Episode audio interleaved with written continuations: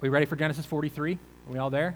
Everybody can, uh, can dive in. Do you have an electronic version, or there should be a Bible in front of you. And if you want a print Bible, take the one in front of you. It's authorized, church authorized stealing. They're not even there. Everything is everything is upside down. Okay, how about this? If you want a print version of the Bible and you couldn't, you know, secretly steal it this morning, openly ask to steal one and we'll give you one after the service. How's that? Genesis 43. This chapter of Genesis is smack down in the, in the middle of the story of Joseph. We love Joseph's story because perhaps only in the death of Jesus Christ himself do we see a greater example of God working through something that has no other explanation. Jesus dies on a cross in a terrible moment, a, a bad thing happening. But we know our trust, the entire Christian faith down through the ages, has been built on the fact that God was in fact working good through that bad thing.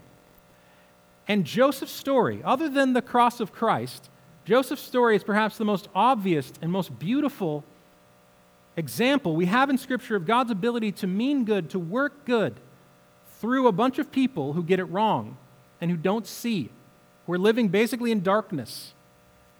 And as we read the story, we learn that God is always present, that He's for them, and He is working for their good. Where we're at as we begin Genesis 43 is Joseph, who is the youngest and the most favored son of Jacob. He was favored to the point where his other brothers hated him. They said, We're going to take care of you. And in a moment when they had opportunity, they threw him in a pit first, and then they sold him off into slavery.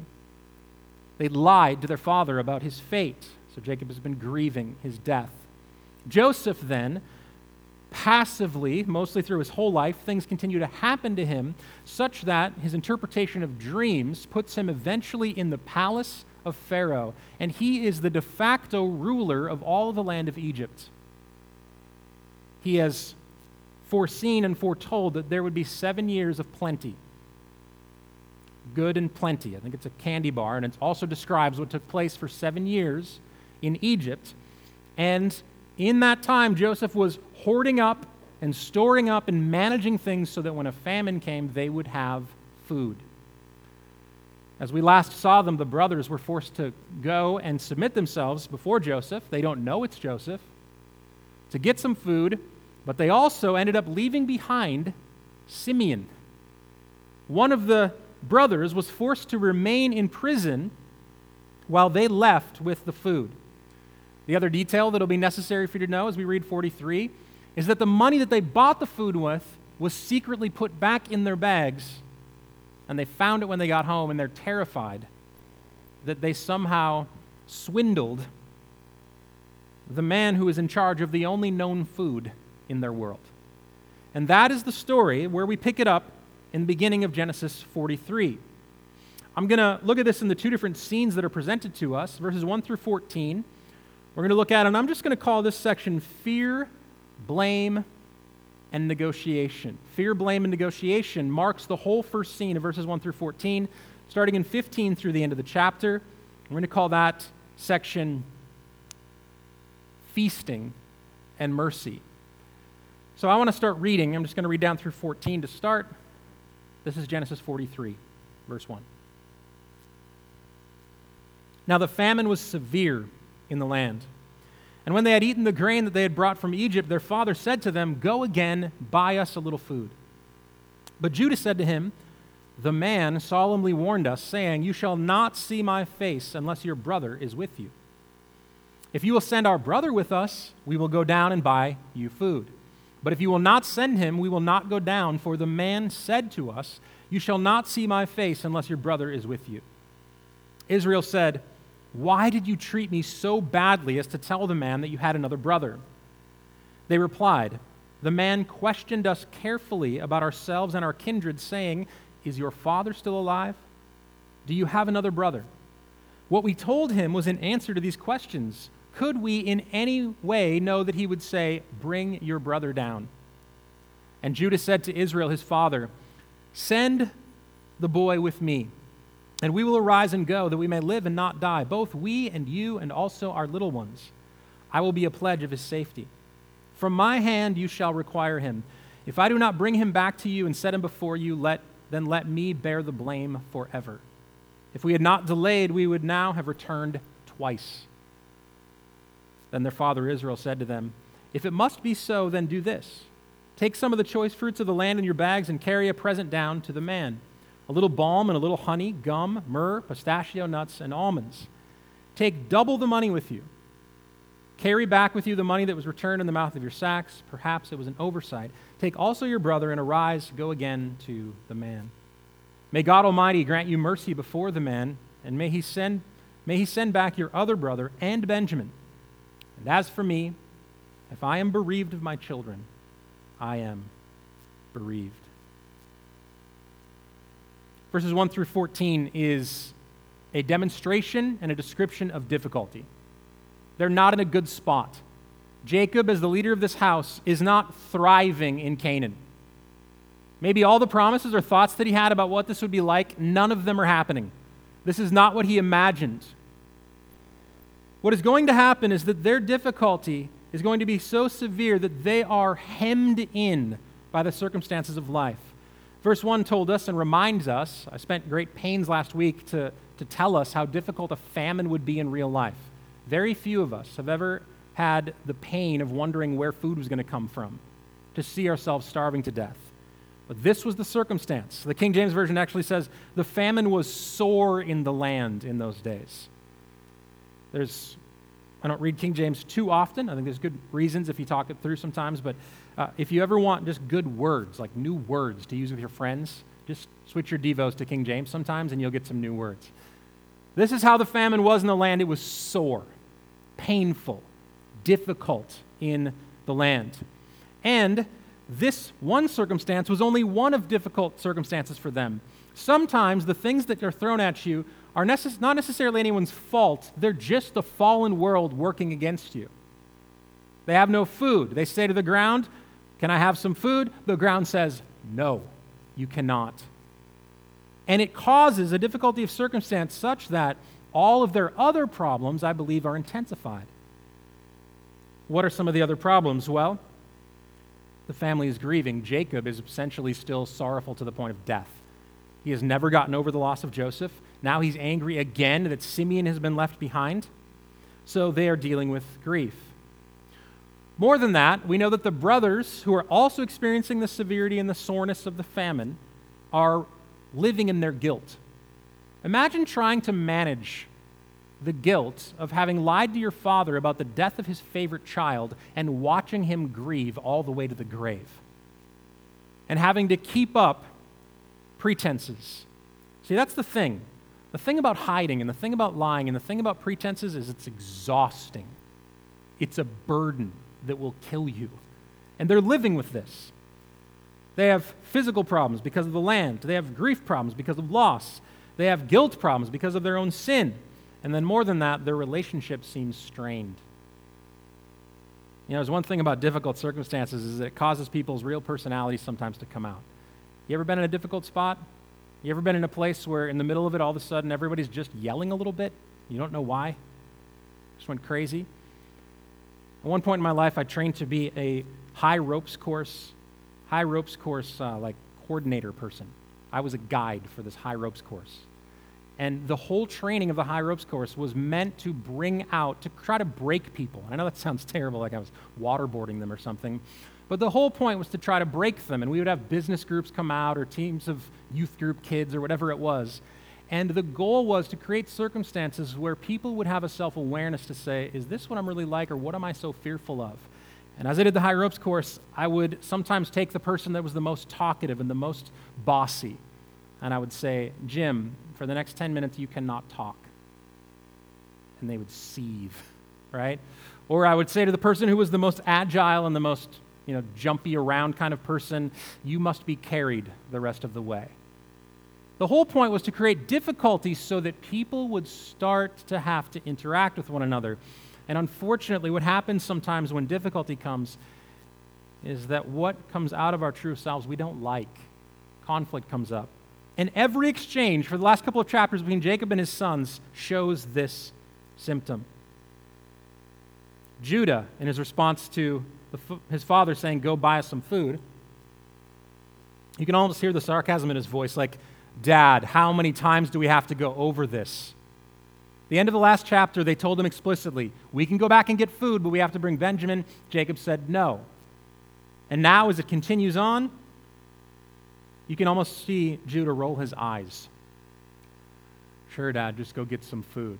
Listen, the man told us if we don't bring Benjamin, we cannot go.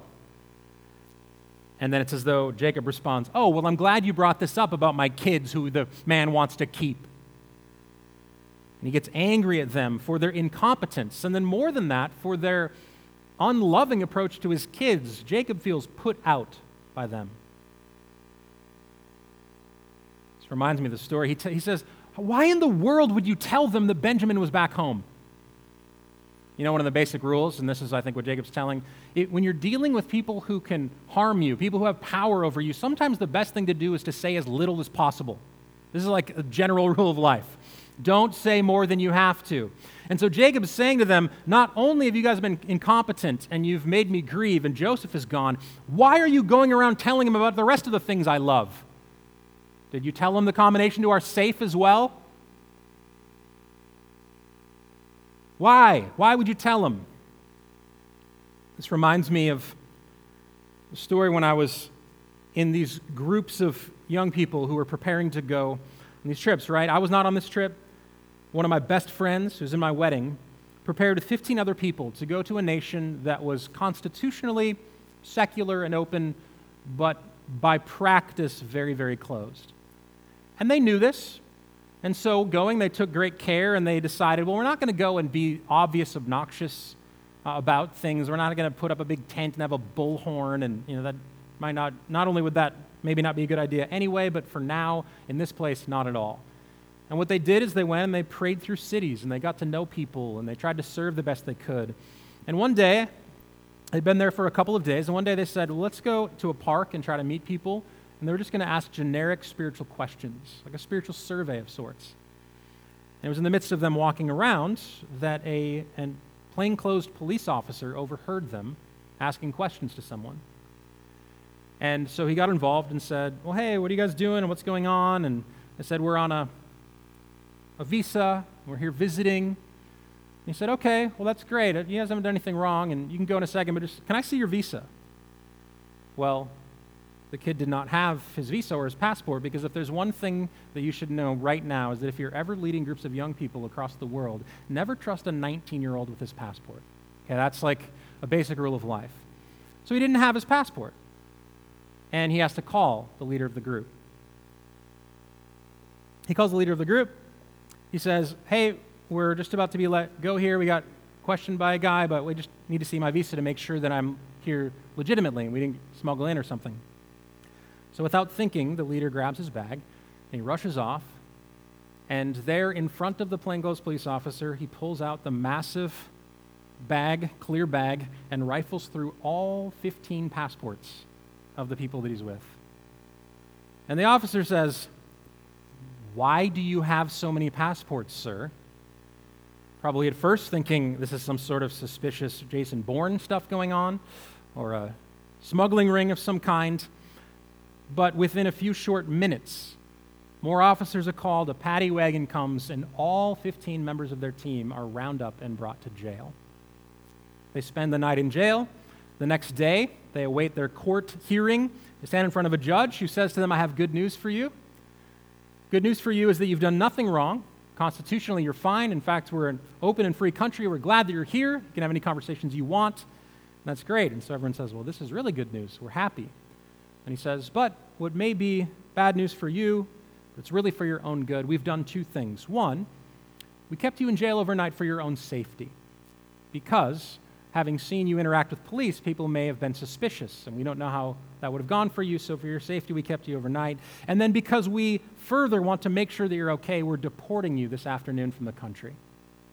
We don't want this to become a news story and then you would fear for your lives, and really for your own good, we're going to kick you out.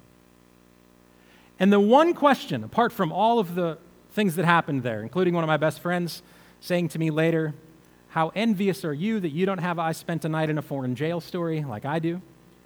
But of all the things that couldn't be let go from this, the major question that remained, and everyone continued to ask, is why did you bring the whole bag of passports? Why did you have to tell them there's this whole crew of us?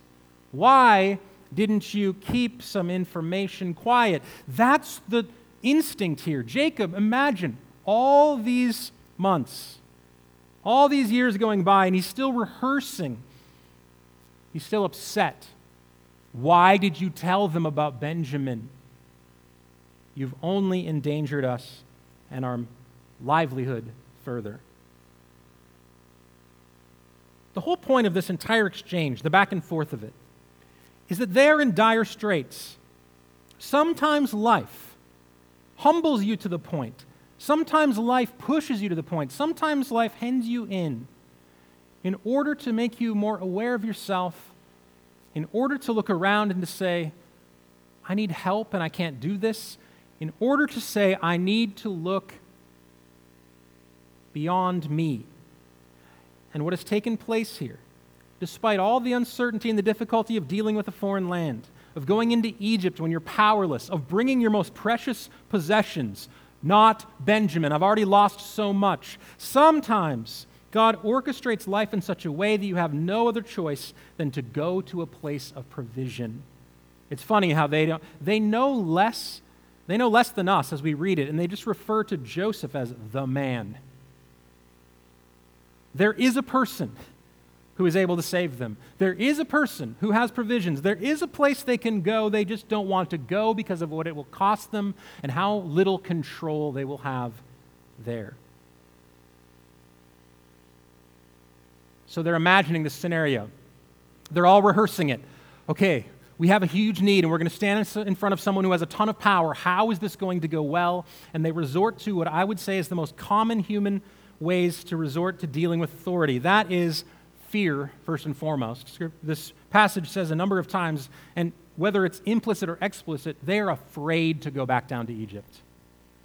They're afraid of what they'll find. They're afraid of being found out. They're afraid of having to stand in front of them and say, okay, so remember when we bought food before? Well, we didn't really buy it. We, we stole it, but we tried to buy it, and the money's still with us, and you're probably mad at us, and I'm sorry. Also, remember how we left one of our sons, or one of the kids here? I hope he's still alive and he's in prison. Don't put us in prison, please. And we brought the one son here that our dad said he will die of grief if we lose him.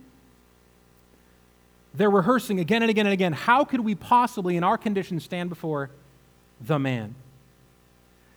So, fear is a common response if you have to stand before someone in authority and you feel completely out of control. Second, they talk about negotiation and gifts. They say, here's how to talk, here's what to say, here's what to hold back, here's how to couch it, here's how to impress him. I love that the list of gifts includes pistachio nuts, a very underrated nut, in my opinion. Have you had the muffin, the pistachio muffin at Lucky Goat? I shouldn't tell more people about this because sometimes it's gone. Stop eating it, but it's amazing. But here's what's happening they have to go stand before the man who's in authority and they say, How can we impress? How can we overwhelm? How can we bribe? How can we get out of this alive? So, with fear and negotiation and with the giving of gifts to impress, they set out and say, Finally, we have to go back to Egypt.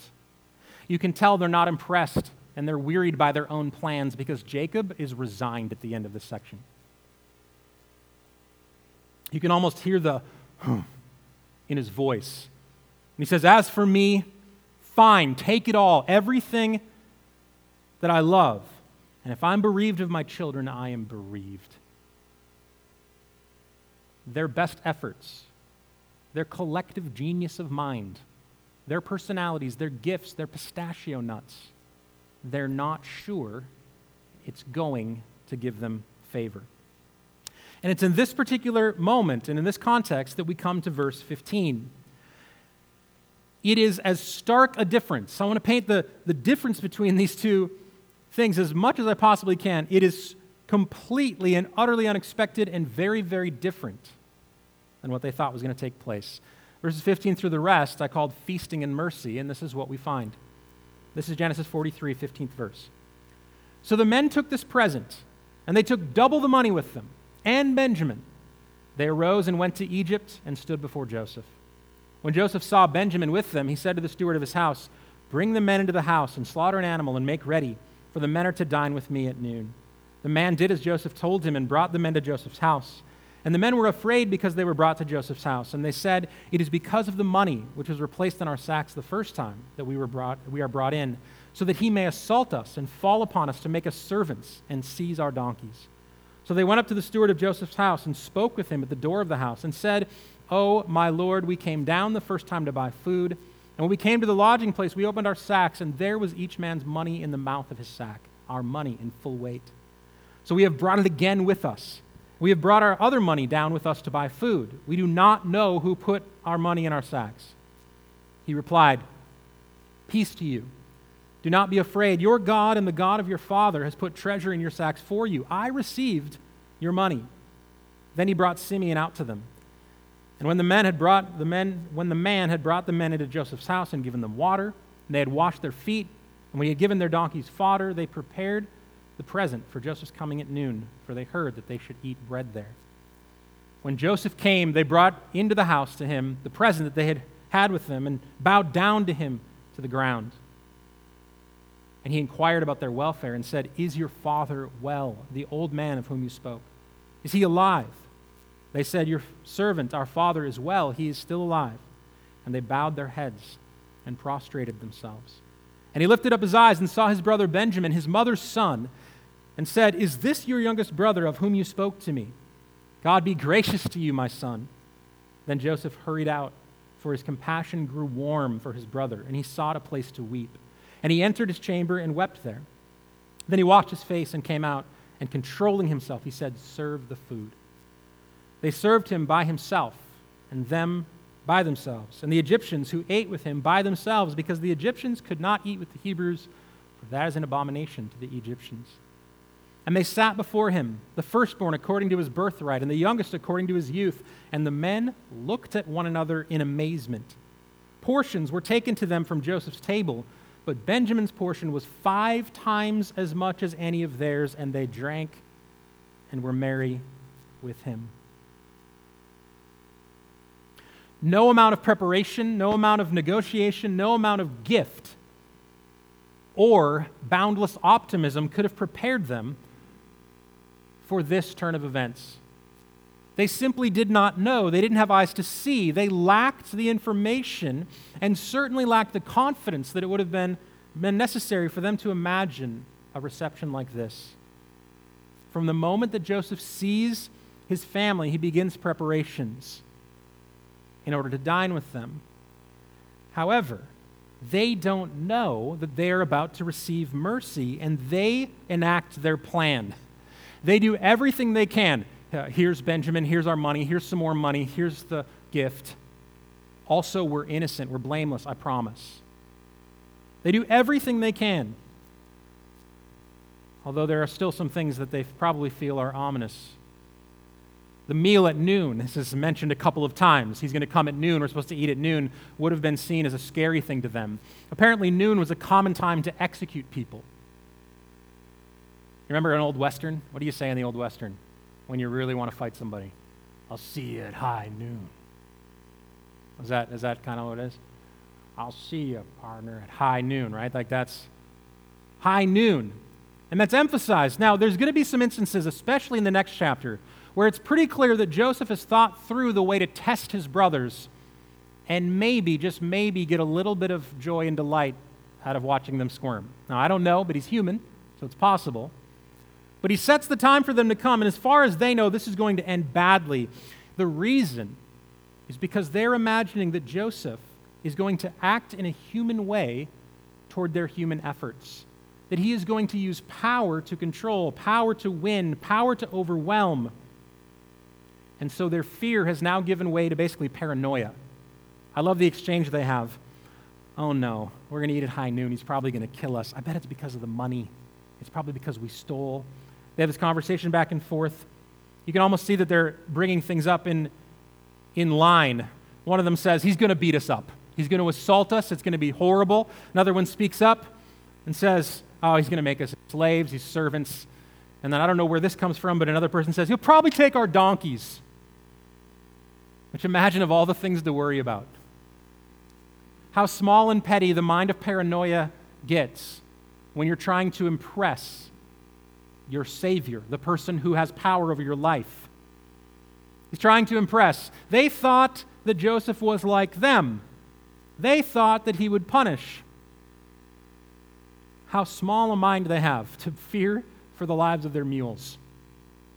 All of this, Simeon staying and Benjamin coming and all the money problems, it was all for our mules. They're, they're paranoid with fear. It tells us then that Joseph finally comes home and he greets them and he sees them. He asks again the keen questions. Remember, he made up the, the ruse of calling them spies, which was a perfect cover for him to ask the questions that he wanted to ask about his father and about his brothers and about his family and about their welfare. And then finally, he comes to Benjamin. He's looked past up to this point. He's not broken. He's not broken when the brothers finally bow down, not once but twice, fulfilling the dreams that he had. But he comes to Benjamin and he sees him and he cries out in a, in a Hebrew blessing. He would have used language here God be gracious to you, my son, in a way that would have been sort of surprising to the brothers interacting with an Egyptian lord and ruler. And it tells us that it's in this moment when he finally sees Benjamin that he breaks. He breaks with what? He breaks with rage. He breaks with, vin- with uh, wanting to be vindicated. Does he break with resentment for them? Does he say, ah, finally, you brought Jacob's favorite, his youngest? I'll show you how you guys treated the youngest. No, it tells us that Joseph was broken with compassion. He has to leave. I love this phrase. His compassion grew warm for his brother. He sought a place to weep. He, he totally breaks. He has to excuse himself weeps uncontrollably to the point where he has to clean himself up and can barely get out the words, serve the food. And it's here in this moment the fearful, the completely weak, the dying of hunger, the, ne- the poor negotiators, those who gathered gifts, the trying to overpay to impress, the constantly seeking to deflect blame and to justify themselves. It's in this moment that rather than receiving wrath, they receive mercy. They have no idea why any of this is happening. They're brought in. Rather than being executed, they're lined up from oldest to youngest. Again, an unexplainable oddity. How does this man exclaim in Hebrew, God be gracious? And how does this man know? I mean, it's one thing to know we're all brothers, but how does he know exactly how to line us up by age in order? This gift of mercy, this food that is offered from Joseph's own table, is received by them in a way that says that the Bible says they were amazed. Somehow, strangely, in a foreign place, in the moment of their need, when everything in their own power seems like it's failed, they feel almost a familial mercy has been given to them. Imagine all the Egyptians gone, just the brothers reunited, Simeon back, Benjamin there, Joseph in their midst, all lined up according to order with a massive, wonderful feast right in the midst of a famine. And all of this happening not by their own doing. All of this happening in the midst of their weakness. All this happening when their fear has taken over and led to paranoia and their negotiation didn't work and they're arguing with each other. I'm guarantee all of this happening not because they believed the pistachios had finally moved the man. They're amazed. How could this be? How could we receive mercy? And it ends on one of the most hopeful notes this whole section. The end of chapter 43 they drank and they were merry with him, they feasted. The hobbit's feast, song and mirth. That's where it ends. And it's right here, especially again in Genesis 43, where I believe that Joseph's story is so amazing because it paints pictures. It gives us hints in shadowed form of the story of the whole Bible. Now, you can't take, make too much of, of imagery and metaphors sometimes because anytime you start to press a parable too much, you'll say, but that doesn't fit up exactly. But if we pause for a moment, and we say, well, let's not do that, but let's just think about the picture that we're seeing do we see shades and shadows? Is there, is there moments of light that come through that show us the story of the whole Scripture? And I would say again and again and again, yes. because it turns out that human beings understand their need to a greater degree than we often let on. Sometimes we're just hemmed in. Sometimes circumstances push us to realize I have needs and difficulty that I'd never admitted before. Sometimes it's our own sin that pushes us there. Sometimes it's the sin of others. Sometimes the land just won't give food. But nonetheless, what human beings need more than anything is to admit our need. Sometimes God's greatest gift is to stir us with guilt or fear or lack so much that we finally say, I have to go. I have to turn. I have to run to Him. There is someone who can give, is someone who can provide, is someone in total control. This is the story of the greatest need of humankind. And the long list of ways that humans have approached God, not wanting to, but realizing that they must, the long list of the way that humans have tried to impress in our own effort would go on longer than we have time for. We try to bargain, we try to blame shift we try to give gifts to impress. We try to negotiate. We try to outwit. All the while not realizing that it is God's knowledge of us, His love of us, His family like care that is going to invite us to His table. But it's only when we realize there's nowhere else to go. I imagine Jacob not wanting to send Benjamin, saying to his sons, Okay, is, is anywhere else? Is there anywhere else there's food? Reminds me of Jesus interacting with his disciples in John 6. There's a moment where it tells us that a lot of the disciples turned away and left him. And Jesus looks at his disciples that are remaining and says, Do you want to go away too? Simon Peter, in a moment of brilliance, says to him, Where else shall we go? You have words of life. We die everywhere else with you, life. That's the position that they've come to. The gospel tells us, the story of the Bible tells us, that if you would see that Jesus is your hope, if you would see him as the one who can provide and can care for you, if you would come to God through him and set down all of your negotiating and all of your fear, if you would bring and be honest about your guilt and about your sin, then you would be invited into a table. You see, there's a picture ongoing throughout Scripture that says that one day, finally and totally, the greatest picture for our reunion with God in Christ is a meal. The end of Revelation, once all the crazy stuff is gone, Revelation 19, the angel finally declares and says, Write this Blessed are those who were invited to the marriage supper of the Lamb. Blessed are those who sit at the family meal. Blessed are those who come. If you come through Jesus Christ and see your need, not because of anything you've done, but you will receive mercy that will be amazing to you, abundant mercy. You will sit down and share in all good things forever. This is the whole story of the Bible pictured for us in small part by the story of Genesis 43. My desire and my hope on a morning like this is that those of us who understand these things and could have told this story or could have explained it in the same way, that we would be reawakened to the amazement that ought to come by our receiving mercy. The reality is that these brothers had sold Joseph, the one in charge, off. They had betrayed him. They should have been high noon put to death, but they received a feast. And my desire would be that none of us here who know the good old stories of the Bible or understand these things would yawn at this. One thing that happens through the whole story is that the brothers are slowly awakened in, amazement, in amazement to what is happening around them. And my prayer is that we would be awakened again in amazement.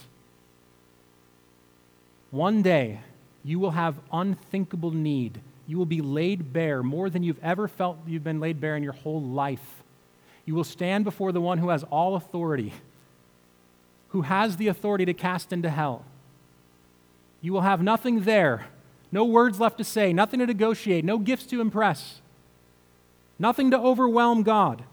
And completely inexplicably, because He loves you, because He knows you, you will be welcomed in through Jesus Christ. You will be walked into the banqueting hall, a table long set with a feast, your name on a place setting. This is the story of Scripture. We must be amazed at this.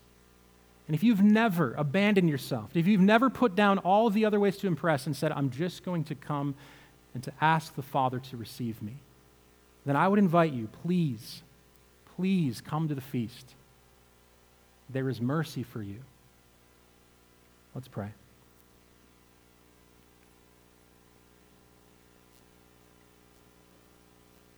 God, my greatest desire would be that I could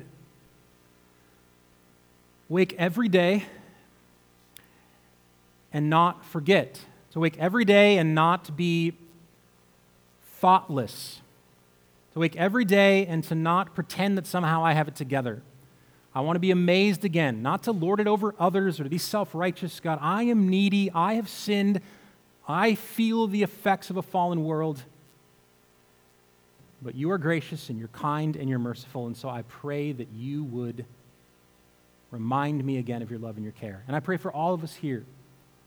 Pray that when we think about the hope we have for the future and our feasting, that we'd see it as mercy through and through. Help us to cling to Jesus. We pray in his name. Amen.